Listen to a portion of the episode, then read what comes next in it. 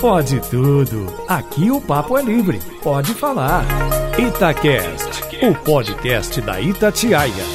No Aro, pode tudo! Ah, é hora de debater, de conversar. Eu vou te falar um negócio, hein? Antes de começar a história aqui, já tinha dedo no olho, chute na canela, o bicho tá pegando, o clima tá quente e a gente vai discutir muita coisa. Pra debater tudo, comigo aqui, na ponta esquerda, Alessandra Mendes. Olá, gente! Na ponta direita, Renato Rios Neto. Kit Pelan. É, no meio da zaga, João Felipe Loli. Canela dura. Pobre de bigode. O Eduardo Costa é o nosso mentor. Tá lá nas montanhas de Nova Lima. Fala, Du. Outrora matador, hoje apenas contempla. Técnico barra coach. Vamos começar então? Ô, ô Loli, vou começar com você. Qual música que você trouxe aí hoje, meu Tô velho? revivendo o rock and roll que pulsa em meu coração e que está tatuado em minha pele. Não vou cantar. Vamos de Led Zeppelin, Imigrante Song. Cadê a parte que ele não ia cantar?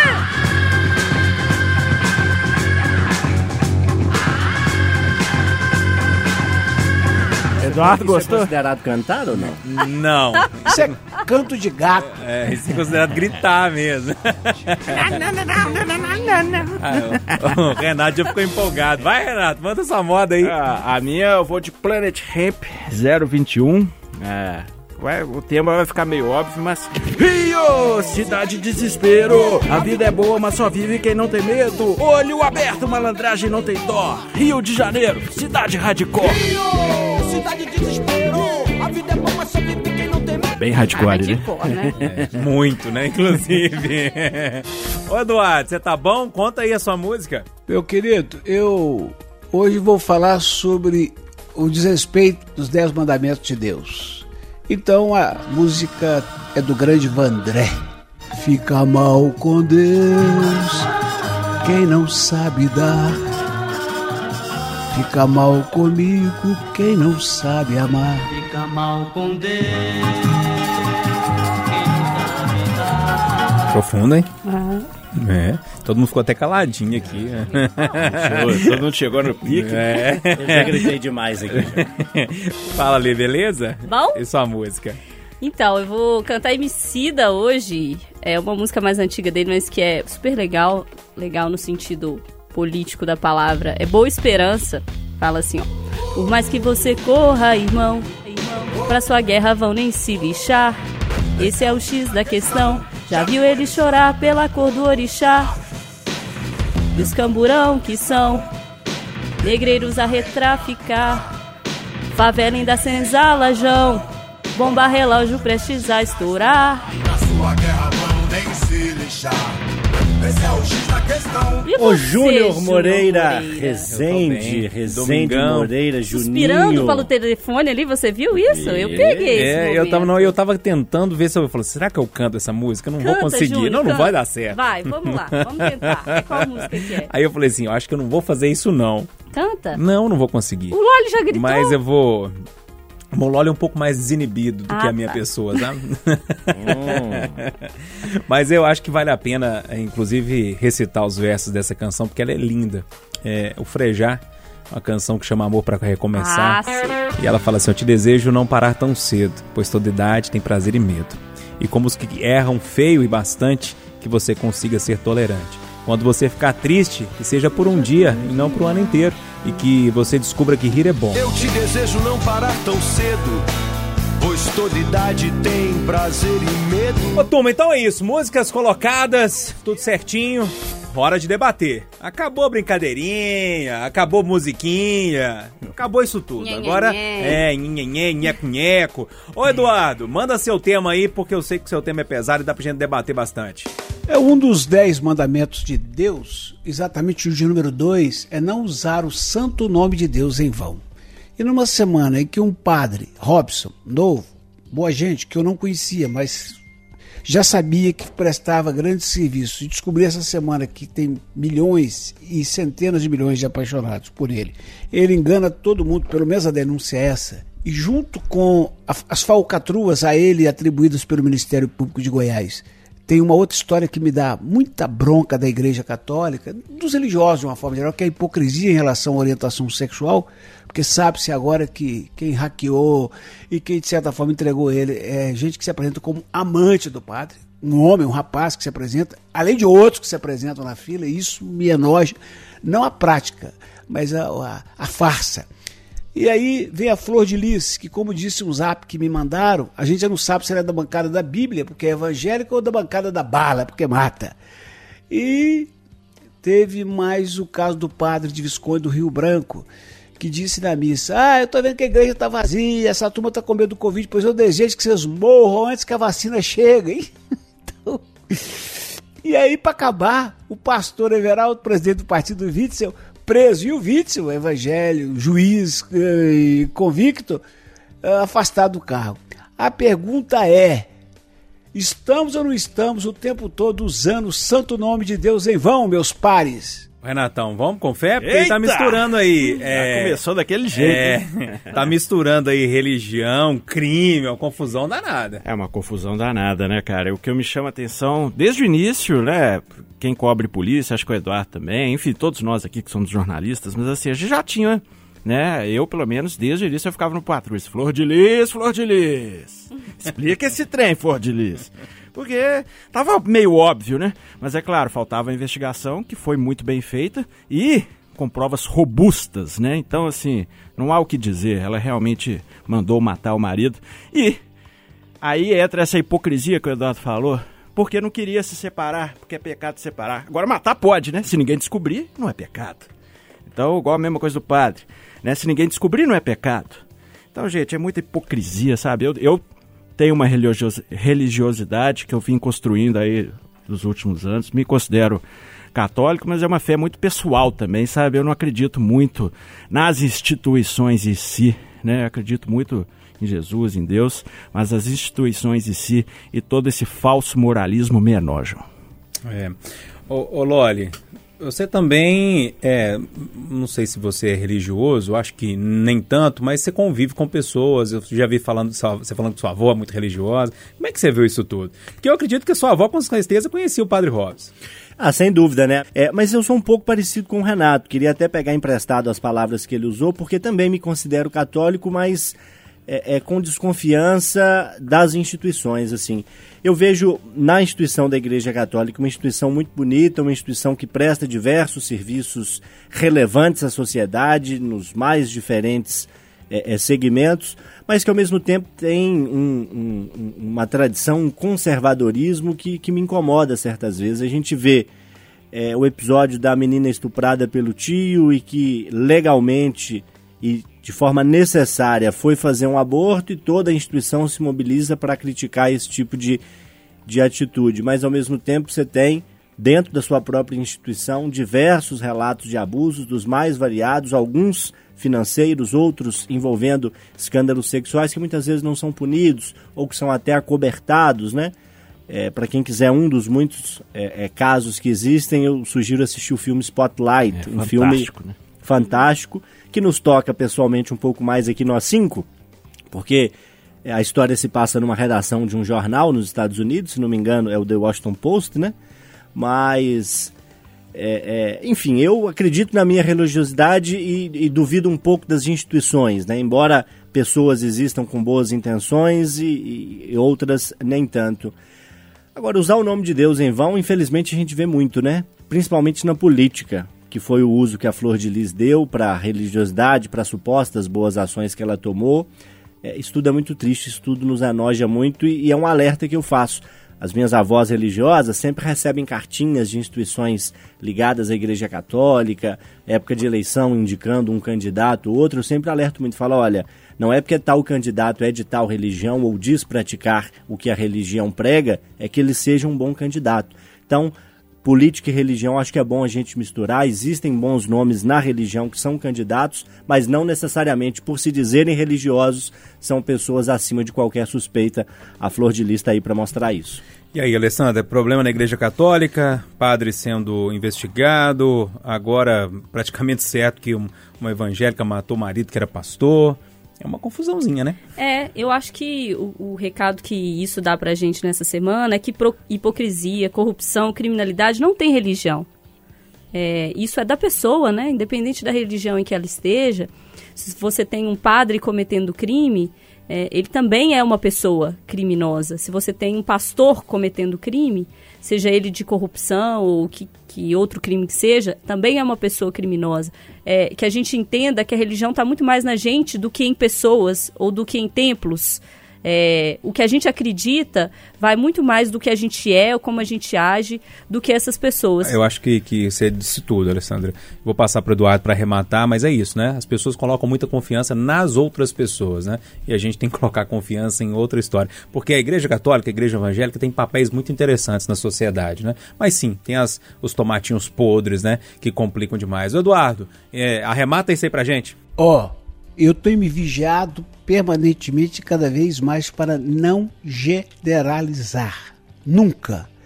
Tem, a maioria esmagadora dos pastores é ótima, a maioria esmagadora dos padres é ótima. Mas na minha experiência, na minha experiência pessoal e profissional, as pessoas mais safadas, mais sacanas, mais falsas e hipócritas não, não, é, não estou dizendo que são evangélicas, porque tá milhões e milhões de evangélicos do bem, católicos do bem, mas são pessoas que se despontam fazendo o discurso a favor da religião. E essa gente vai queimar nas profundas dos infernos. Pronto. É nessa aí eu tô com você, viu? Eduardo? Tinhoso. ok, ok. Eu quero trazer mais um tema polêmico. Eu acho que talvez esse nem tanto, porque esse muita gente vai caminhar no mesmo sentido. Acredito. Manda seu tema aí, Renato Rios Neto. Eu não sei se não vai caminhar, não, viu? Rio de Janeiro, cidade de desespero. Como diz Marcelo A D2. parte de cantar é o primeiro É, bloco, velho. Mas que, que dias, né? Que últimos dias aí para o Rio de Janeiro, a confusão, cara, guerra urbana, né? Aquele vídeo me tocou demais, as criancinhas, a criança na inocência cantando, a mãe, psh, e do lado de fora bandidos com fuzis armados, um bonde, né? Não é um, não é dois, são 20, 30, 40 caras armados de fuzil, né? Invadindo uma outra comunidade. Uma mãe morta num tiro de traficantes, tentando proteger o filho. Né? Aí temos aquela polêmica da operação do, da decisão do Supremo, né? que proíbe operações nos aglomerados do Rio, que aí eu acho que talvez seja um ponto de discordância aí, porque eu até disse lá no Patrulha na época, ó, o crime organizado tá adorando isso aí, gente. Né? Na minha opinião, não é uma canetada que vai resolver isso. Temos que melhorar as operações, não proibir, cara. Porque foi justamente o que aconteceu. Não precisava ser Renatão Diná, né? Ter bola de cristal para imaginar que isso ia acontecer.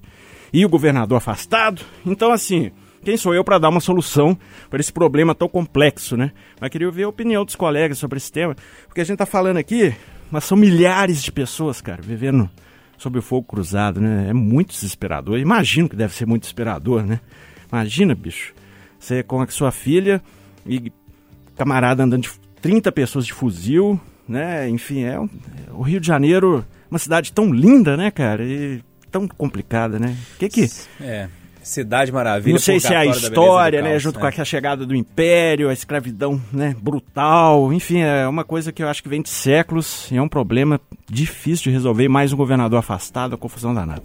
Eu sei que precisa pelo menos umas 30 teses de mestrado para resolver esse problema, Alessandra, mas vai lá.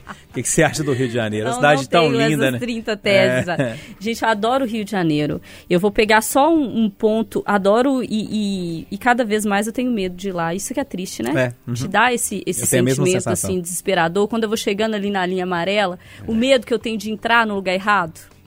Fico desesperada. Você E não no- sabe se confia no GPS, Você não né? sabe se segue o ex, porque se tem um acidente, ele pode te jogar pra dentro da favela, e aí você sabe que dentro da favela é complicado. Às vezes você pode ir pro lugar errado também. Sabe isso? Você é confundido com o alemão, né? Isso é desesperador. Mas eu que adoro o Rio de Alessandra tem Janeiro. muito risco dela ser confundida com o alemão, né? Nossa, Júnior, você tá tão artista, piada agora. Enfim, o que eu ia falar, eu quero pegar um ponto só pra dizer, Renato, por que, que a gente tá tão longe de uma solução pro Rio de Janeiro. Porque quem deveria estar sentado discutindo seriamente o problema do Rio de Janeiro tá preso.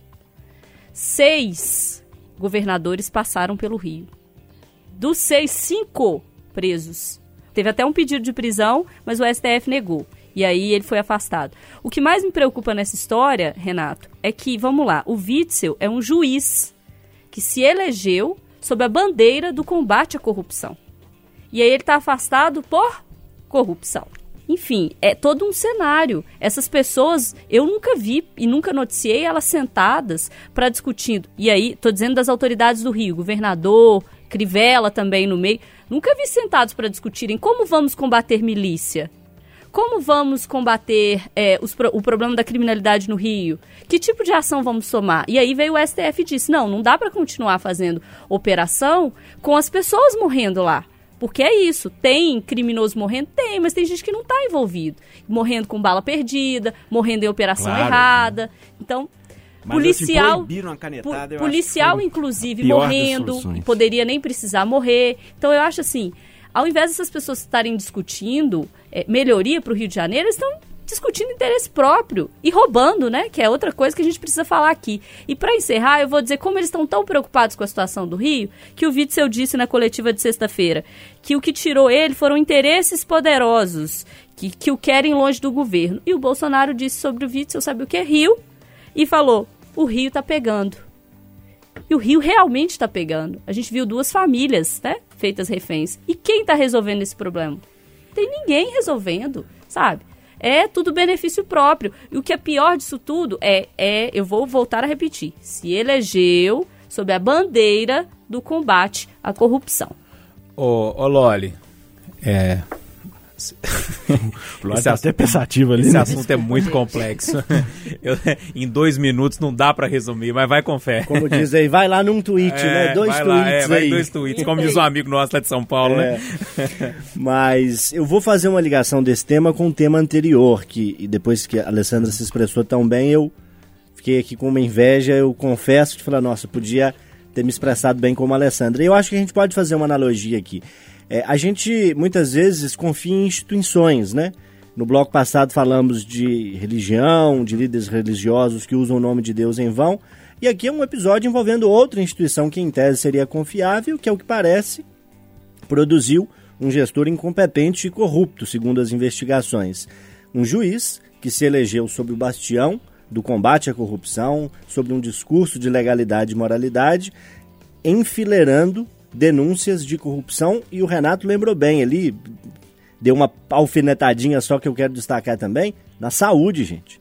Não existe corrupção que seja aceitável. Quem desvia 500 reais na rachadinha num gabinete de Câmara Municipal do interior do, do Brasil é tão corrupto quanto o governador do estado que desvia algum recurso. Mas na saúde dói ainda Mata mais, gente, né? né? Pandemia, Mata né? pessoas. Quando é na educação, às vezes na merenda escolar, quando surge algum tipo assim, algum tipo assim de corrupção também nos toca muito, porque a gente logo pensa naquela criança que às vezes não tem a refeição direito em casa e tem na escola o único momento de se alimentar e existe o desvio na merenda escolar, dói muito, assim como o desvio na saúde é, enfim, é algo que, que, que, desperta asco na gente, em mim pelo menos, eu acho que em muitos daqueles que, que nos ouvem. E é lamentável, né? Parece que para se candidatar ou para se eleger governador no Rio de Janeiro, você tem que ter um histórico aí de condenação, de corrupção, alguma coisa assim. Então, o, o povo fluminense está precisando nitidamente escolher melhor os seus gestores aí. É. Ô, ô Renato, vamos. O, o, o Eduardo falou dessa história ainda não, né? Falou não. Ô, Eduardo, me desculpe. Fala aí, jogar a bomba no seu colo, desfaça a sua dissertação. Há pouco nós falávamos de religião e religiosidade. Eu não posso me dizer um espírita, porque eu não tenho embasamento para tal, não estudei o bastante, mas eu sou admirador do kardecismo. E de tudo que tem do kardecismo, nesta filosofia de vida, o que eu mais aprecio é que nada acontece por acaso. Assim sendo, não é por acaso que uma cidade talvez seja pelo que eu já vi e pelo que eu vejo por fotografia e filmagem, eu acho que a cidade do Cabo, lá na África do Sul, pode rivalizar, mas fora ela, eu não, não acredito que haja uma cidade no mundo, cidade famosa, com mais belezas naturais do que o Rio de Janeiro. Eu voto no Rio, hein? Tive é, lá a cidade do Cabo, Cabo né? e voto é. no Rio ainda. Pois é. Em sendo assim, vê se eu não tenho que acreditar no lema do kardecismo de que nada acontece por acaso. Com tanta beleza natural, foi algo feito pela mão do homem que melhor exprime o Rio de Janeiro e o que eu penso sobre o Rio de Janeiro. É aquele Cristo de braços abertos, dizendo assim: Deus do céu, o que, é que eu faço? É isso.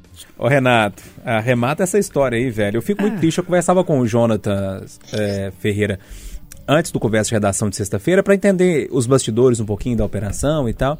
Eu falava, velho, o que que, que tá rolando no Rio de Janeiro? Ele falou assim, Júnior, não sei, cara. Essa aqui não tem mais jeito. E é uma cidade tão bonita, como o Eduardo disse, né? Uma pena Ah, cara, ser um é- caos desse. É uma pena, é um caos, né? A Alessandra disse bem aí. A questão das operações, eu sei que, é- que são questões polêmicas. Já, né? Quando morre a pessoa inocente, a gente fica estraçalhado, É. né, cara? Mas, por outro lado, também proibir de vez o crime organizado fortalece mesmo. Então, assim, cara, eu acho que o resumo da ópera é politicagem, dinheiro, droga e o povo tomando nos Zé Esteves, né, cara? É. Problema que é. E agora, mais um tema polêmico. Envolve racismo, envolve violência policial mais uma vez, envolve toda uma situação e o esporte resolveu entrar nessa história de sola, né, Alessandra Mendes? Exatamente, Júnior. Eu trouxe esse tema porque eu acho importante. A gente discutiu muitas vezes racismo aqui, mas eu acho importante mostrar na prática como é, é preciso, necessário, a gente sair do discurso para ir para a prática. E foi isso que os jogadores da NBA fizeram essa semana lá nos Estados Unidos. No fim de semana passado, a gente teve mais um caso de racismo envolvendo a polícia. O Jacob Blake, um rapaz de 29 anos, foi apartar uma briga é, entre duas pessoas lá no estado de Wisconsin. E aí ele foi baleado pelas costas e as notícias mais recentes dão conta de que ele não deve andar mais. ele não Paralisou, vai né, morrer, pra mas ele está paralisado da cintura para baixo. E isso eh, gerou uma, mais uma onda de protestos, né? Depois do George Floyd. E agora esse protesto foi parar dentro das quadras da bolha da Disney, né? Que foi montada ali para os atletas da NBA eh, jogarem é, a competição, já estão nos playoffs e essa semana os Bucks resolveram não entrar em quadra pra, como uma forma de protesto, e isso que os protestos já vinham há mais tempo na NBA, desde o George Floyd, eles aceitaram jogar, mas cada um, ao invés de pôr o nome na camisa, coloca uma, fase, uma frase de protesto, tem gente colocando igualdade, respeito, outros colocando eu não posso respirar, que é a frase que o Floyd dizia quando foi assassinado por um policial. E aí agora eles resolveram simplesmente parar. Claro, não vamos jogar, não dá, do jeito que tá, não dá. E o que eu quero discutir aqui é isso, assim. é, até quando a gente vai olhar as coisas e ficar só no discurso e qual que é a importância dessa ação. E personificado para mim no LeBron James, que é o astro da NBA e que essa semana resolveu encampar ainda mais a sua ação política e dizer: vamos todos negros votar. A gente tem que fazer diferente, a gente deve fazer diferente. E aí eu trago essa discussão pra gente. A gente tem atletas aqui no Brasil que encampam esse tipo de discussão ou pelo contrário, a gente reprime a gente, como sociedade, estou dizendo aqui, não, ele fica lá no campo dele, ele não tem que fazer isso, ele não é a praia, não tem que envolver nesse tipo de coisa, uma coisa é uma coisa, outra é outra. O Lebron tá aí para dizer que não é. Eduardo, vou começar com você, né? É uma coisa que transcende, logicamente, o esporte, né? Como é que você viu toda essa movimentação dos jogadores é, querendo não jogar é, e ali mostrando que são seres políticos que vão protestar e que vão falar sobre o assunto? Respondendo diretamente a Alessandra, eu diria que é a percepção que tenho, posso estar errado. A esmagadora maioria dos atletas famosos do Brasil é tão carente de escola, livro, entendimento que é a sociedade, que é um perigo. E, e aqueles poucos, né? Como um dia foi o Sócrates, como foi Reinaldo, aqueles poucos que ousam entrar nesse assunto são metralhados, então eles ficam ressabiados. Agora, dizer o que, né? Essa semana veio o Atlas da violência no Brasil de dois anos atrás, indicando que enquanto o homicídio em geral cai, a morte dos negros aumenta. E os meninos que morrem, que são assassinados nesse país, estão na, na, na faixa de 20 anos. A escravidão não acabou, né, gente? A discriminação, a desigualdade social e a má distribuição de renda caminham juntas com esse racismo horroroso. E viva LeBron Jones, esses astros norte-americanos, que são astros do mundo, e para. Todo assunto hoje vai ter religião. para não dizer que não falei de religião, veio Donald Trump no discurso de aceitação da candidatura republicana à reeleição e encerra o discurso dizendo que ele sim é o candidato de Deus. Então, coitado de Deus. Loli, você é um cara do esporte, é, acompanha eu sei no dia a dia, já trabalhou diretamente com isso.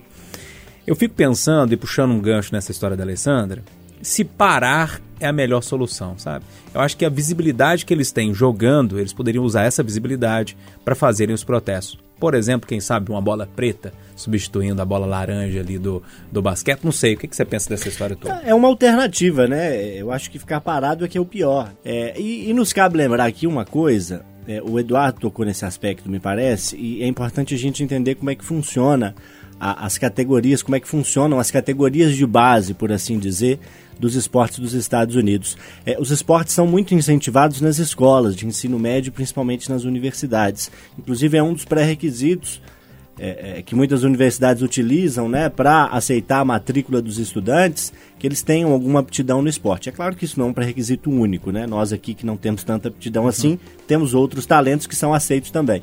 Mas lá se incentiva o esporte aliado à educação, é o que eu quero dizer. Uhum. E, gente, a educação transforma. Aqui no nosso país, a gente tem categorias de base que são gerenciadas pelos próprios clubes. E muitos atletas é, é, apostam a sua vida no esporte e deixam a educação de lado. Muitas famílias fazem essa escolha porque às vezes o atleta não tem nem idade para escolher isso, é uma criança. E isso é lamentável, assim. Eu acho que isso passa muito pela educação ou pela falta dela. Ou pela falta dela, é verdade. Ô Renato, gosta de NBA, meu velho? É, mais ou menos, cara. Não tem tempo nem para respirar, é. bicho. É. mas é, mas a, a, a, esse, essa história toda deles se levantarem e falar, olha, peraí, a gente precisa ser respeitado, não, precisa respeitar o nível. Legal, é legal demais, demais né? Eu acho que todo protesto é válido, entendeu? E isso vem, nos Estados Unidos, é histórico, né? Muhammad Ali, né, em 68, tinha aqueles caras ganharam as Olimpíadas, fizeram Black Power uhum. no pódio, né? A cena emblemática.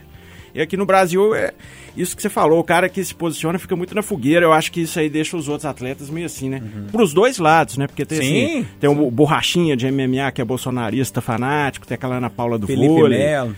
É, é, o Felipe Melo do Palmeiras, que também é bolsonarista. E aí é, e o Juninho Pernambucano mais do lado da esquerda, e eles acabam tomando tanta porrada que acho que os outros atletas ficam assim. É uma bobagem, cara. Porque eu acho que o atleta é um ser humano, é um cidadão, tem que se posicionar e. Se quiser, né? Não é não, obrigado. Se quiser, não, claro. Se quiser. E assim, eu não deixo de ser fã, cara. Né? Se o cara tem uma posição diferente à minha, claro que não seja assim, é, criminosa, né? Não seja um pedófilo, um, um nazista.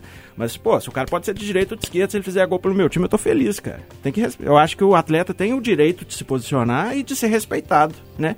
Sendo de direita ou de esquerda. É verdade. Alessandra, rematem num tweet, como diria João Felipe Loli pra gente. Hashtag Fogo nos Racistas.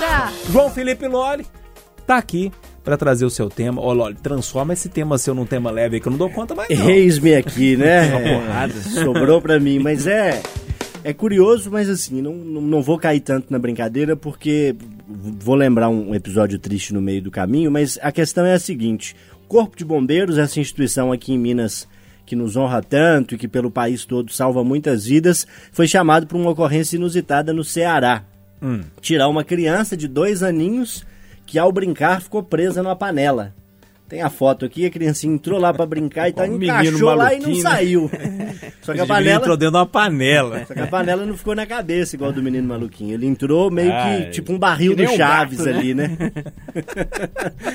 e Mas os bombeiros... tá bem, né, Lói? Tá bem, ah, passa bem, tá os bombeiros foram chamados. Aqui, falei, Tem aquelas ferramentas, né, é, que, que, que utilizam para para cortar ali o metal, o aço, essas ligas é, é, de metal, enfim, a criança passa bem, a panela que foi pro saco, mas isso se recupera, né? Pois bem, e, e, foram chamados para isso. E a gente tem muitas crianças em casa na pandemia, né? Os pais às vezes trabalhando, às vezes fora, às vezes em casa, a criançada passa por ali, é, é tem que arrumar alguma coisa para a criança gastar a sua energia.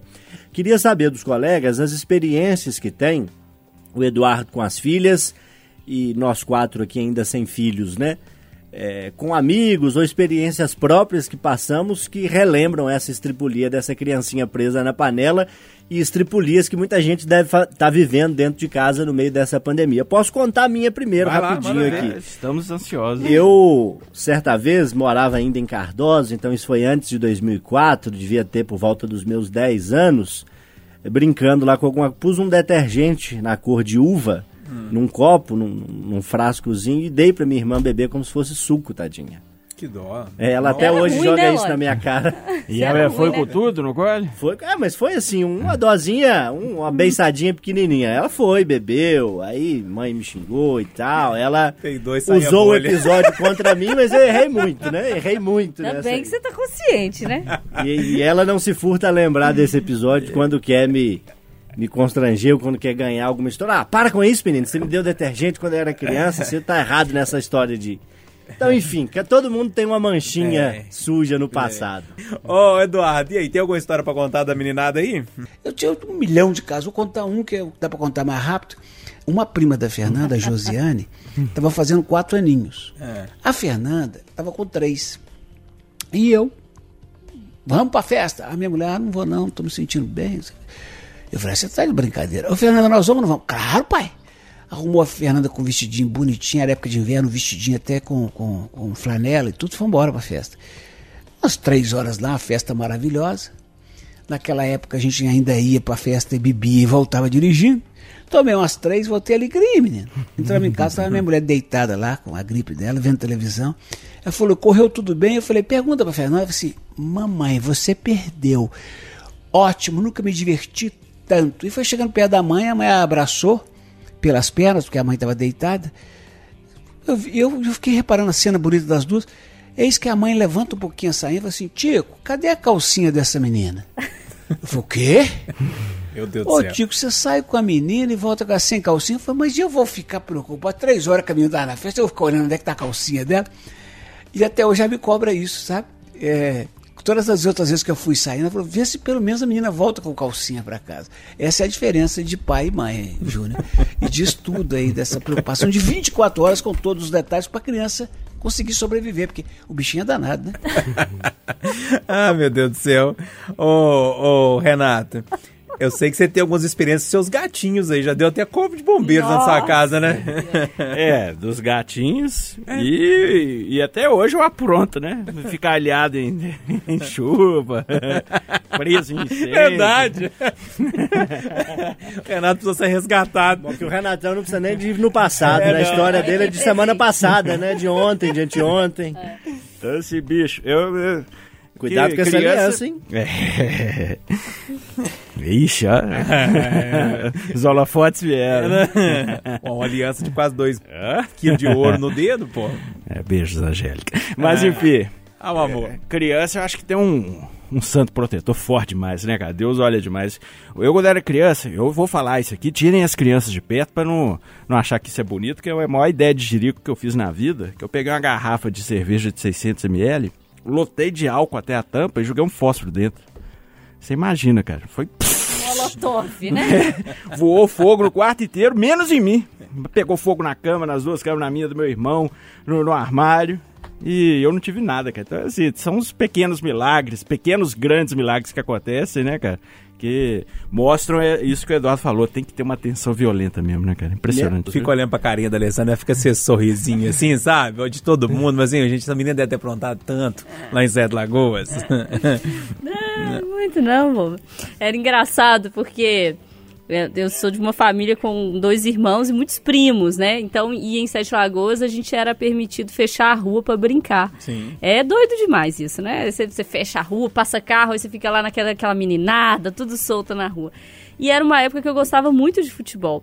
O meu irmão é mais velho, quatro anos mais velho que eu. E aí iam os primos todos jogar futebol e menina não podia jogar futebol, né? Porque futebol não é de menina, né, gente? Afinal de contas, né? E aí eu ficava olhando doida pra jogar futebol. Era paulistinha, né? Que eu não sei como é que vocês chamam, mas enfim, aqueles resta um, sei lá. Ah, tá. Cada um Aham. tem um nome, né? Dois na linha, um no gol. Aham. É isso. Bobinho. É. E aí eu, tipo, doida pra jogar esse negócio e não podia jogar de jeito nenhum. E esse dia, eu lembro que eles não tinham colocado a vassoura pra fechar a rua direito, tinha uma vassoura só. Geralmente a gente colocava três para os carros verem e tal. E minha casa fica perto de uma avenida, que não é muito movimentada, mas é uma avenida. E aí eu ficava louca, assim, de gandula, né? Porque trouxa, né? Meu irmão me colocava para ser gandula. Ele falava assim: não, a, de fora é sua. Nunca chegava a minha vez. Eu ficava só catando bola lá no inferno. Chutava lá, a bola lá no inferno, saía eu feliz, idiota trouxa. Buscava a bola esperando a minha vez de jogar, que nunca chegava. É. Sempre acabava antes de dar a minha vez. Meu primo chutou a bola, a bola foi lá no inferno, lá fui eu correndo feliz buscar a bola, porque daqui a pouco seria minha vez. E nisso vira um Fusca na rua. Porque ele não viu a vassoura, enfim, viu um Fusca. Ele me pegou de cheio, gente, assim, no meio, assim, pá! Eu voei. A sorte, alguém deve ter interferido, colocado a mão, era pra eu cair num monte de brita, eu caí num monte de areia. Mas do jeito que caiu, eu fiquei também. Desmaiei, me diz a minha mãe, eles contam, porque eu não lembro, né? Desmaiei e tal. Eu acordei, o povo tava tão descontrolado, e minha mãe chorava e não sei o quê. O motorista do Fusca desmaiou, porque ele achou que tinha me matado. Uma correria danada. Eu sei que menino, gente, é um trem que dá, assim. Tem, tem, tem que ficar de olho. Ai, ai. Ô, Lopes, quer arrematar ou é isso mesmo? Eu não me pede pra contar mais, não. Já falei, Não, já não. falei demais já. Ô, turma, vambora então, Eduardo. Um abraço pra você. Saúde. Abraço, Renato. Forte 73. E um abraço, Lone. Até a próxima. Valeu, beijo, até. Tchau, gente. Beijo. Ô, turma, aproveite a semana aí, ó. A gente fecha com outra do Ferejá. Canta pra nós aí, Ferejá. Um abraço pra todo mundo. Você, eu dançaria tango no teto. Pode tudo. Aqui o papo é livre. Pode falar. Itacast, o podcast da Itatiaia.